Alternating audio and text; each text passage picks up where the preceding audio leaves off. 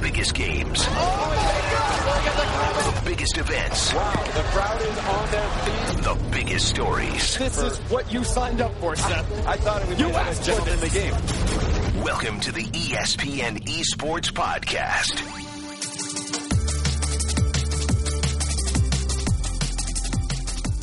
What's up, everyone? Welcome back to the ESPN Esports Podcast. I'm Rachel, and I'm joined by Jacob today on the desk, and we have Tyler Erzberger as well, calling in from beautiful Seattle, Washington, where he's traveling around with his trusty whiteboard to cover the International 2017. We're also talking about LCK Finals Madness, as well as our favorite nostalgic moments from Season 4 League of Legends World Championships. So on a scale of one to trouble, how in trouble will I get if I post the picture of the donkey from the international and I say he is an ass and we won't be working with him again?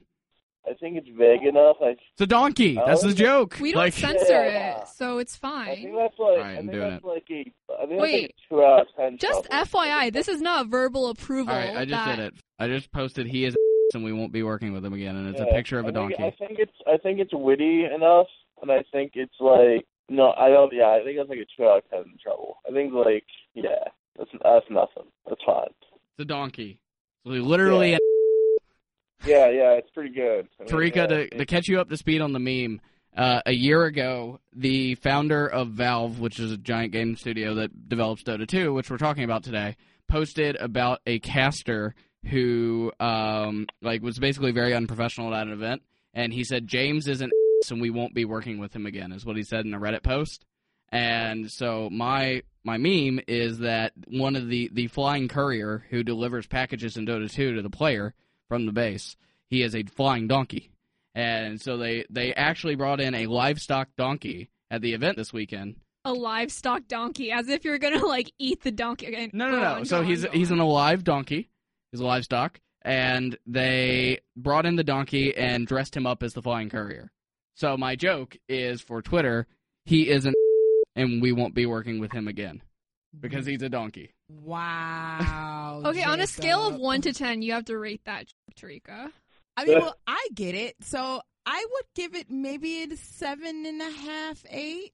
If I- you're a Dota Yeah. fan who sees that, you're gonna laugh. You're like gonna that's laugh, the point. yeah. That's the point. Like it's supposed to be an inside joke. Hey, do it for the meme. And it's literally the picture that I have is a picture of the donkey. All right, speaking of the donkey, let's dive into the international. Tyler, you're there this weekend in beautiful Seattle. Give us the lowdown on your adventures so far. I've seen you walking around with your whiteboard all over Twitter so far. Uh, yeah, that whiteboard has given me more content than Valve has. So thank you to Dotabuff for your great. I want to thank Dotabuff for their great whiteboard. I mean, it's given me so much content. Tyler, I feel like this is an appropriate time for a rage segment. Like both me and Jacob have had our rage segments. You should give a rage segment about Valve's lack of media support at the international. Uh, Valve, I like you. You, you get you have some great games, but I'm disappointed. I'm disappointed at your lack of caring. I I, I don't want to blame the teams. I don't want to blame anyone else except Valve because Valve doesn't care.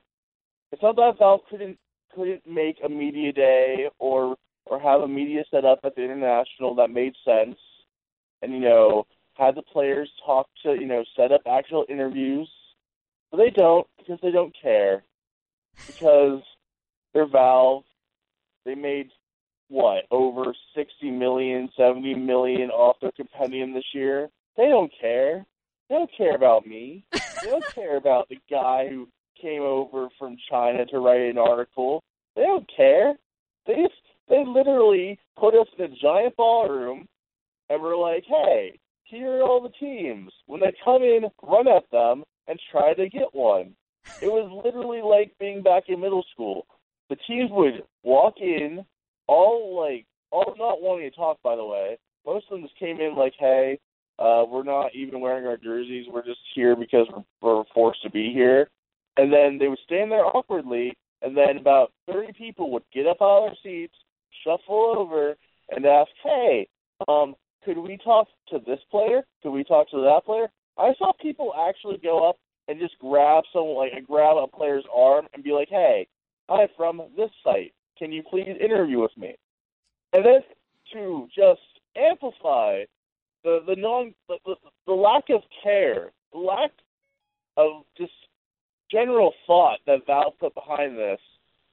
If there was, there's maybe I I think there were translators. I think there were translators for like one translator for the Chinese teams, like one tran like with with an international. It's called the international. it's not just like not everyone speaks every freaking language that's at the stupid event, but they have one translator for what. Like, like I want to do an interview with a Chinese player, and there's one Chinese translator and like 20 different media outlets. How am I supposed to talk to these Chinese players when I have to find a the translator who's around the ballroom who's not specified, and then I have to grab a Chinese player and ask him like I want to go out with him? It's a ter- it's it's like it was like a Zoom and it was terrible. And while I mean I don't even want to blame the players because I mean Evil Geniuses, OG, Digital Chaos, Team Liquid, they were great to work with. They were like if if you go up to them and talk to them, or it was it was awesome.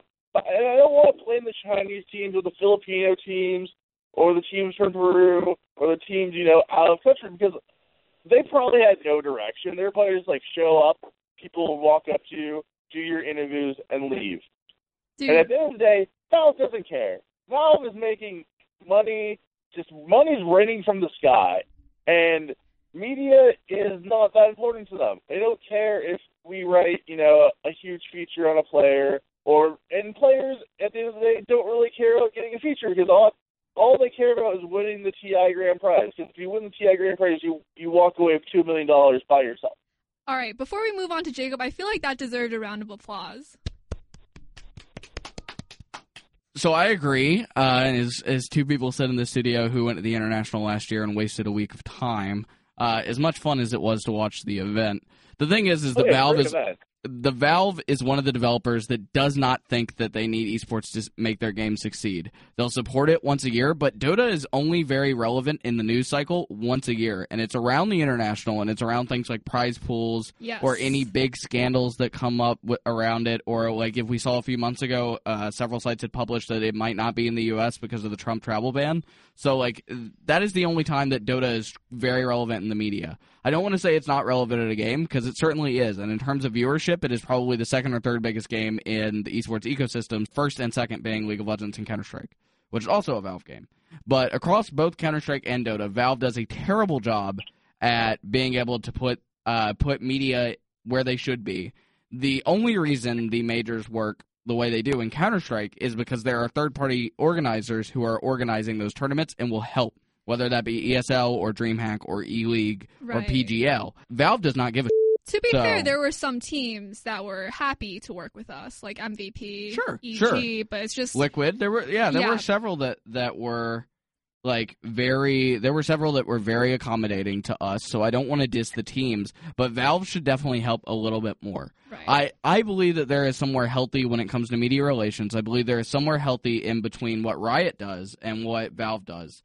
And there are people like E League who like kind of like move in that little sphere that I I'm very happy with how they handle things. Right. So Riot, for for those unfamiliar, is very hands on. Sometimes a little too hands on. And I've had that in, encounter a little too many times uh, where they're very hands on and they're very overbearing. And sometimes a Riot representative has to sit in on an interview with you. I interviewed a Korean player last year at Worlds, and it was clear clear that the uh, Korean player was talking trash from what I understand of his language, and the translator completely like acted like he wasn't saying that, and it was a Riot hired translator. Yeah. So the thing is, is that um, that is way too hands on. That's overbearing. Valve is way too hands off, and I think people like E League and ESL, I go to their events and they they have this list of like, tell us who you want. Like I just registered for E League season or E League week one for the next CS:GO uh, CS:GO event in September, right? And I got my media credential, and they ask in the form like, who do you want to talk to? And so I put it in there. But they fully expect me, and they communicate with me on the fact of like, do you know this team?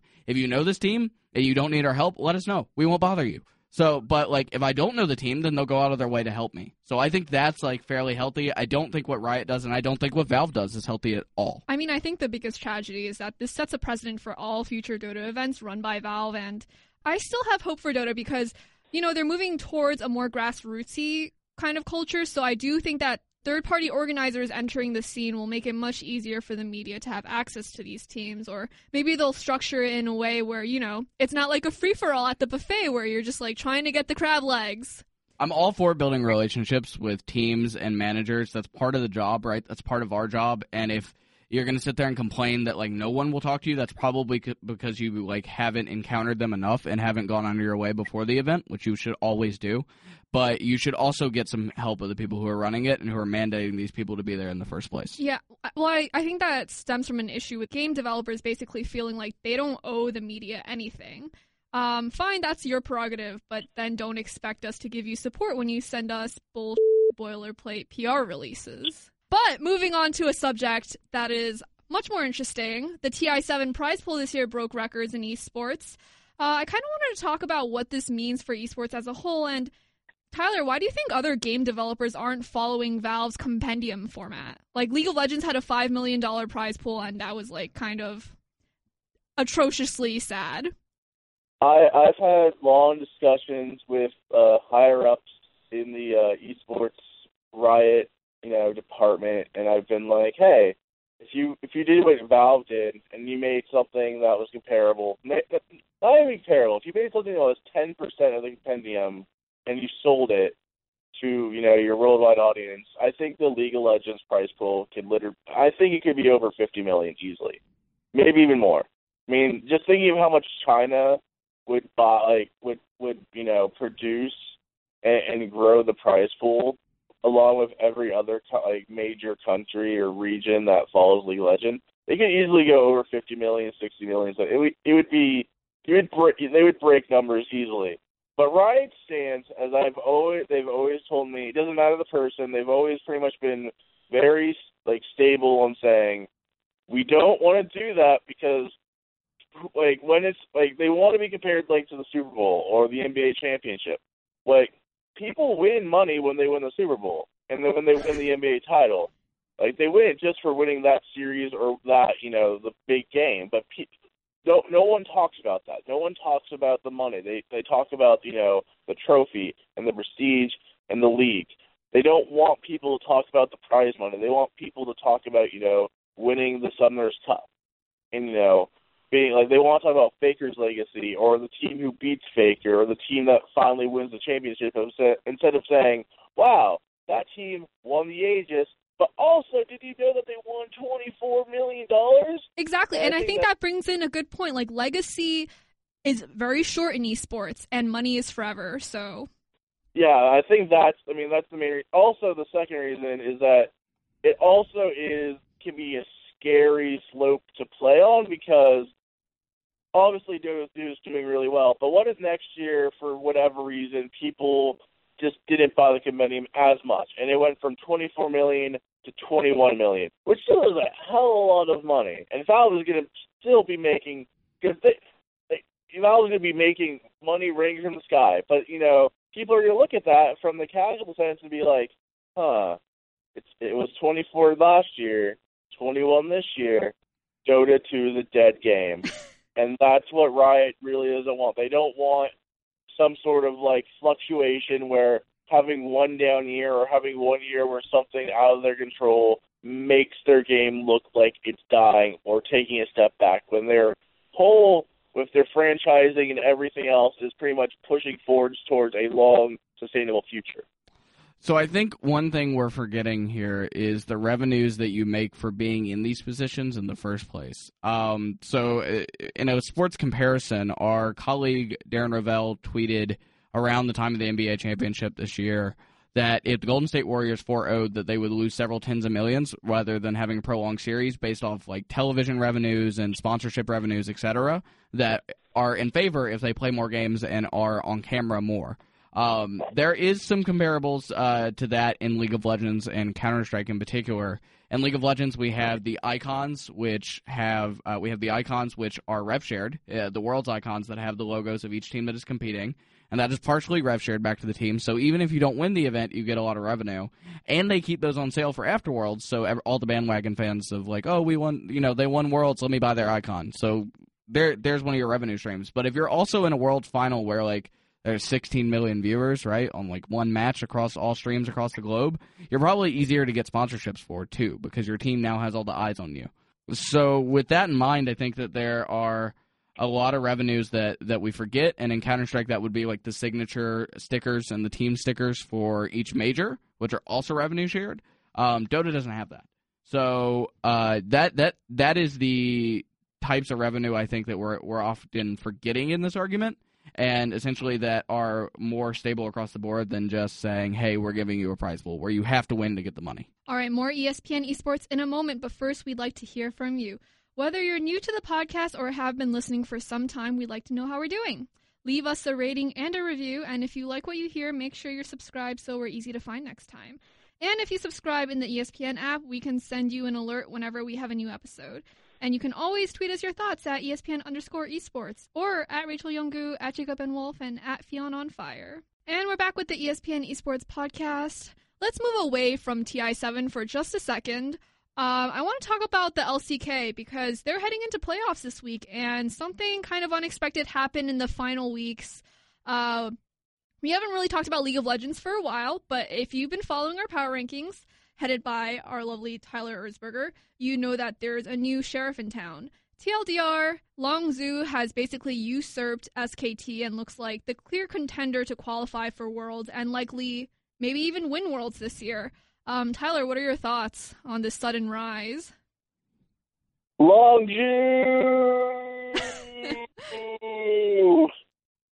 are probably going to lose to SKT in the playoffs. What the? wow. Okay. Um, I did not expect that, but I mean, do you feel like the field in LCK has been more even this time around with Samsung, KT, SKT, mm-hmm. and Longzhu all looking pretty even, or do you think SKT is still the clear front runner no matter what? I think that in terms of power, like if we were playing Dragon Ball Z over here and we are saying which what are these teams' power levels, they're all pretty comparable. The only difference is that we are now going away from the best of three format to the best of five format with days of preparation in between, which is where KT, I'm not not KT, SKT, the superior KT, uh, has you know that's where that's where they make their bucks. That's where they that's their bread and butter. Where if you can beat SKT in a best of five in any competition, you, you that's that's huge. Like it's not something that happens every day. Sometimes it doesn't even happen that year. So I love Longzhu. I think Longzhu is the most fun team to watch. I think they'll make worlds. I really hope they do make worlds because I want to see them in China. But when it, like, when push comes to shove, and you were telling me who do I bet on to win the entire LCK playoffs, I'm still taking SKT. They they look like they've finally rebounded, got the rust off after you know their little 0 and 8 run after Rift Rivals. Bang might still be like criticized by the community for eating Whoppers and you know saying. Dude, what's wrong with eating Whoppers? So apparently, there it was like it was like uh he said he hates Burger King in a video, and then like Who a minute doesn't? later he ate he ate two Whoppers in the video. But people think he's like untrustworthy. Ah, You can't trust him because he hates Burger King but ate two Whoppers. I see. The hypocrisy I mean, can you all. trust him, Rachel? Dude, I'm a Five Guys girl, so I don't trust anyone who says that they like Burger King or otherwise. I don't even think Burger King is comparative to Five Guys. They're like on two different levels. Agreed. Cajun think- fries at 10 points. I think like Thank Shake you. Shack and, and Five Guys are sort of comparable. I don't think that they're like necessarily on level. I like Five Guys better, but I think that, that like Burger King is like just like McDonald's style fast food, whereas like Five Guys is a little bit better. Have So, you ever had In and Out? Yes, yes, I have. Oh, is it good? That's okay. Is Okay. it better than Shake Shack? I like Shake Shack better than In and Out, and I like Five Guys better than both. Ooh. hot That's my take. that's my burger. What are your thoughts, Tyler, Mr. LA? I- I'm just making a, uh public announcement right now. Um, Bang. Um, I know you. I know you're out there. I know you're listening. I know you're a big fan of the pod. I know that you listen every week. I, and I'm telling you right now. I mean, in Korea, they they look. I mean, they'll get mad at you for for trash talking. They'll get mad at you for saying you make too much. You make like ten, hundred thousand times more than the people criticizing you. They'll get mad at you for eating Whoppers or any kind of hamburger you want. But if you come to America, if you come to the NALCS where the real boys play, not not Korea, not not Korea. I mean, it's, it's a pretty good league. It's okay. But if you come to the to the NALCS where the real champions play, we'll, we'll welcome you with open arms. We'll take you to I- Shake Shack. I mean, we've We'll seen we've seen how a garbage world champion that used to be on SKT gets treated like a king. So imagine if a good world champion that's on SKT comes to North America. Wow. Think about it, Bang. Fighting words. Think about it. All right, so we're in agreement that on our power rankings for burgers, Five Guys is number one. No, Tyler, Power disputes this. it's In and Out. I don't know. I haven't tried it. I mean, if we're we're talking about overall burgers, there's better burger places. But if we're talking about like chain burgers, Chain I- burgers, I, think Five course. Guys are good. There, there's a place in in Texas called Hopdoddy, and that's like the best burgers I've ever eaten in my entire life. But like, they aren't chain burgers. Tarika, what are your thoughts on this? I have absolutely no thoughts on this. This was a taco discussion. That's totally different. Oh, well, that's a heated discussion Oh. with me. Yeah, don't take me down that road. bar taco. Hey. I am- I am I am a uh, taco fanatic who only likes soft tortillas and hard shells are not allowed in front of me. I Okay. cannot believe that you are a true tortilla fan when you can't even say soft shells, Jacob. It's not soft shells, it's tortillas, and they are wonderful. All right, listen, Jacob, you're basically an Austin native at this point, and Tyler, you're from LA, and they're both known for tacos. So I want to see you guys debate which city has the best tacos. Is that even a debate? I mean, I think yeah, I, like is a Tex- debate. Texas rivals Texas proper rivals Mexico proper, and I literally went across the border, five minutes across the border, found tacos in Mexico, and those things were bomb. Best tacos I've ever had in my entire life in Progreso, Mexico. Tyler, I mean, we have this place in uh, L.A. It's, it's kind of a secret. Not a lot of people know about it. I, I think it's called Taco Bell. Oh my god, It, it, it's a Get that crap out of here. high established place. dude, Well, honestly, no. Uh, L.A. has better tacos than Austin. Even though I haven't been, I can't really say though. I haven't been to Austin. Jacob has the advantage here where he's been in L.A. and had L.A. tacos. I had car wash tacos with with Ryan, uh, where there was a taco place in a car wash. I think you I were was there yeah, with you you. were there. Yeah, Yeah, he took us to this taco place that was inside of a car wash, and it was like really good, but it wasn't. It wasn't Texas slash Mexican level tacos. I think that's a fair. That's a fair analysis. I will throw out there that maybe the third best tacos I've ever had come from a small community in Michigan called Mexican Village.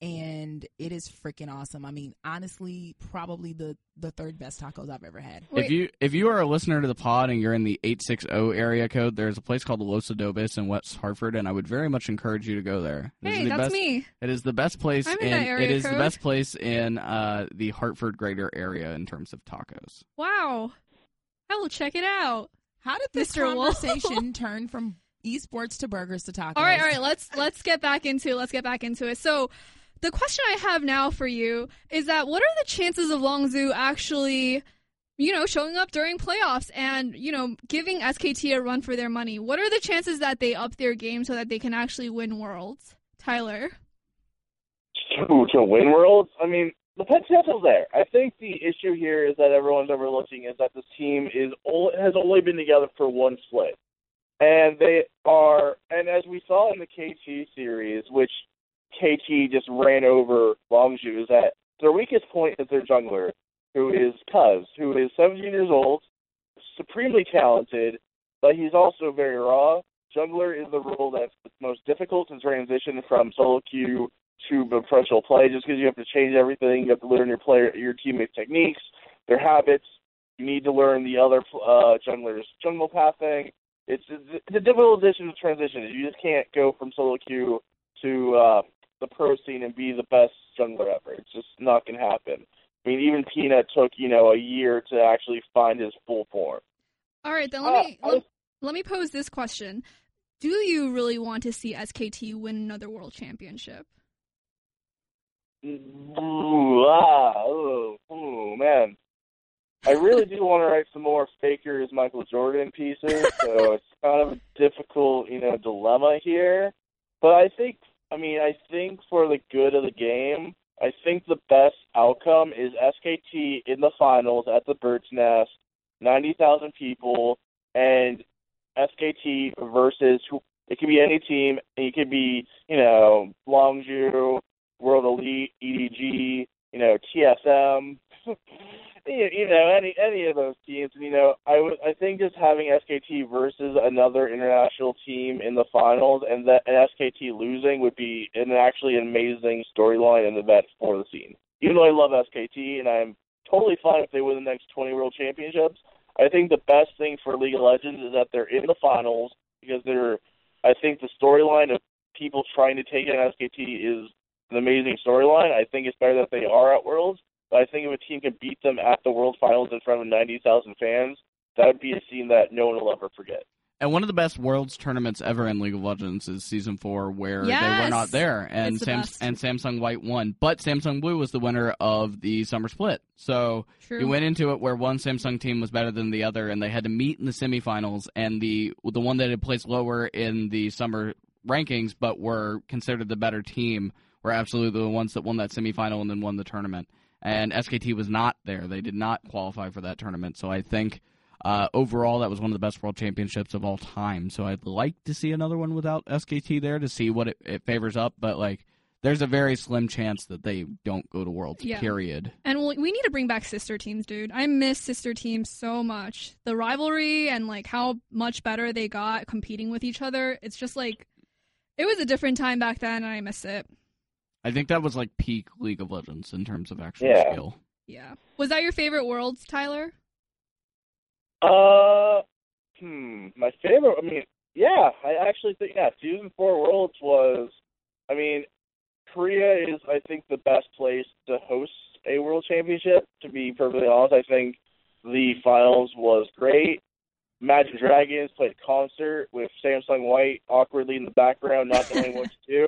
That was great. Yeah, I think season. I think we go season four Worlds is one, season six Worlds two, season three Worlds three, season four Worlds five, uh, season two Worlds four, season. I, I don't. Yeah, the rest are the rest. It's too difficult. I do think that uh, season four world still presents, and I still do this today. When I'm introducing someone to esports who is unfamiliar with it, I think season four worlds is what you show them. Um, Yeah. because I think Agreed. I think from a spectacle uh, perspective, oh, and oh, Evo is on the television now. But uh, from a spectacle perspective, looking at um, looking at that opportunity and seeing them pack out the Korean World uh, World Cup Stadium and like the concert with Imagine Dragons and just like the whole the whole entire production around that, that is what you show someone and they go wow, and I think they get it pretty easily. Whereas if you show them other competitions, even ones in some of the biggest arenas in the states, like uh, Staples Center Worlds last year and Madison Square Garden and all of that, like it doesn't it doesn't resonate as hard. I don't feel uh, as it does when you show them season four Worlds. Yeah, and season four worlds is also one of those tournaments where like I remember certain mom- certain moments so fondly, like when um when Royal was playing TSM in the group stages. Don't ask me why I remember this. And I remember at the time I was like a very anti TSM fan for some reason.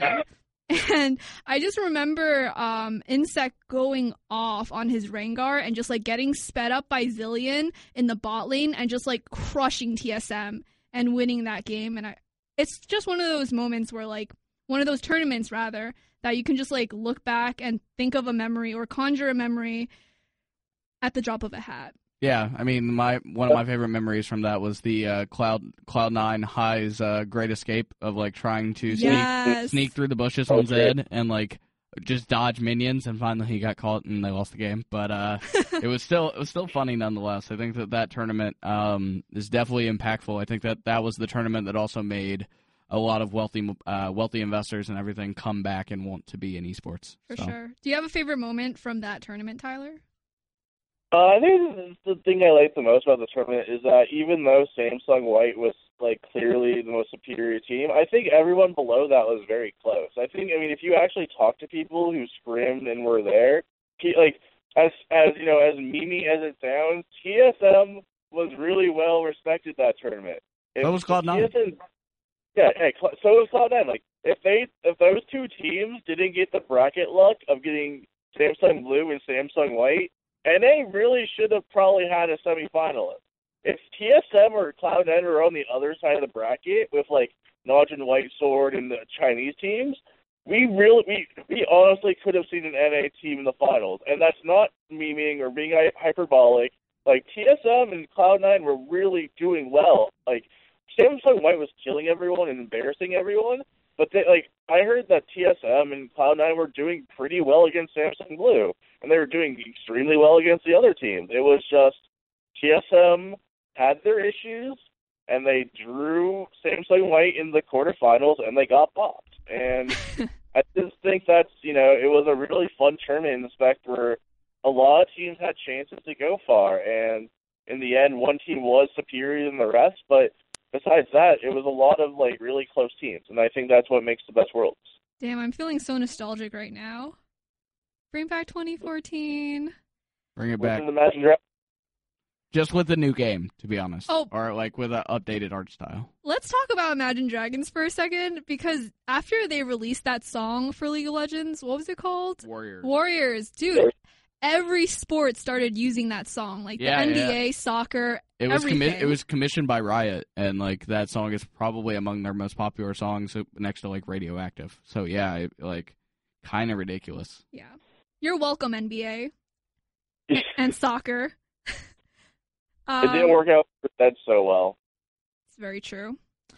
Um, well, I like how we went from a discussion about Longzhu and the LCK to a very sad and nostalgic discussion about our favorite Worlds moments from season four.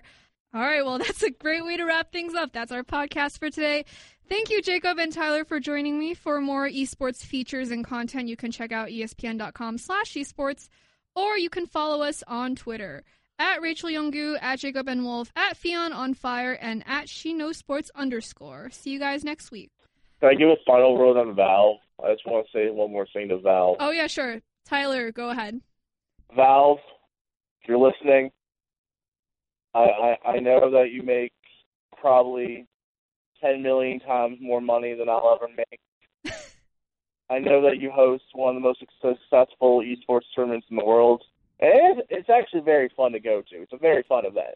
Lots of nice people there, and I know that you don't really care about me since you know I, I, I write about League of Legends, and you, you think that's you know a, a, an inferior version of your game, but I'm begging you, please, please, just sign some people to be, you know, specific media communicators. It just, it's not that hard. Just, just care a little. I'm not Jack. Please work with me again. That's all I have to say. He's in, and we will not be working with him again. Thanks for listening to the ESPN Esports Podcast.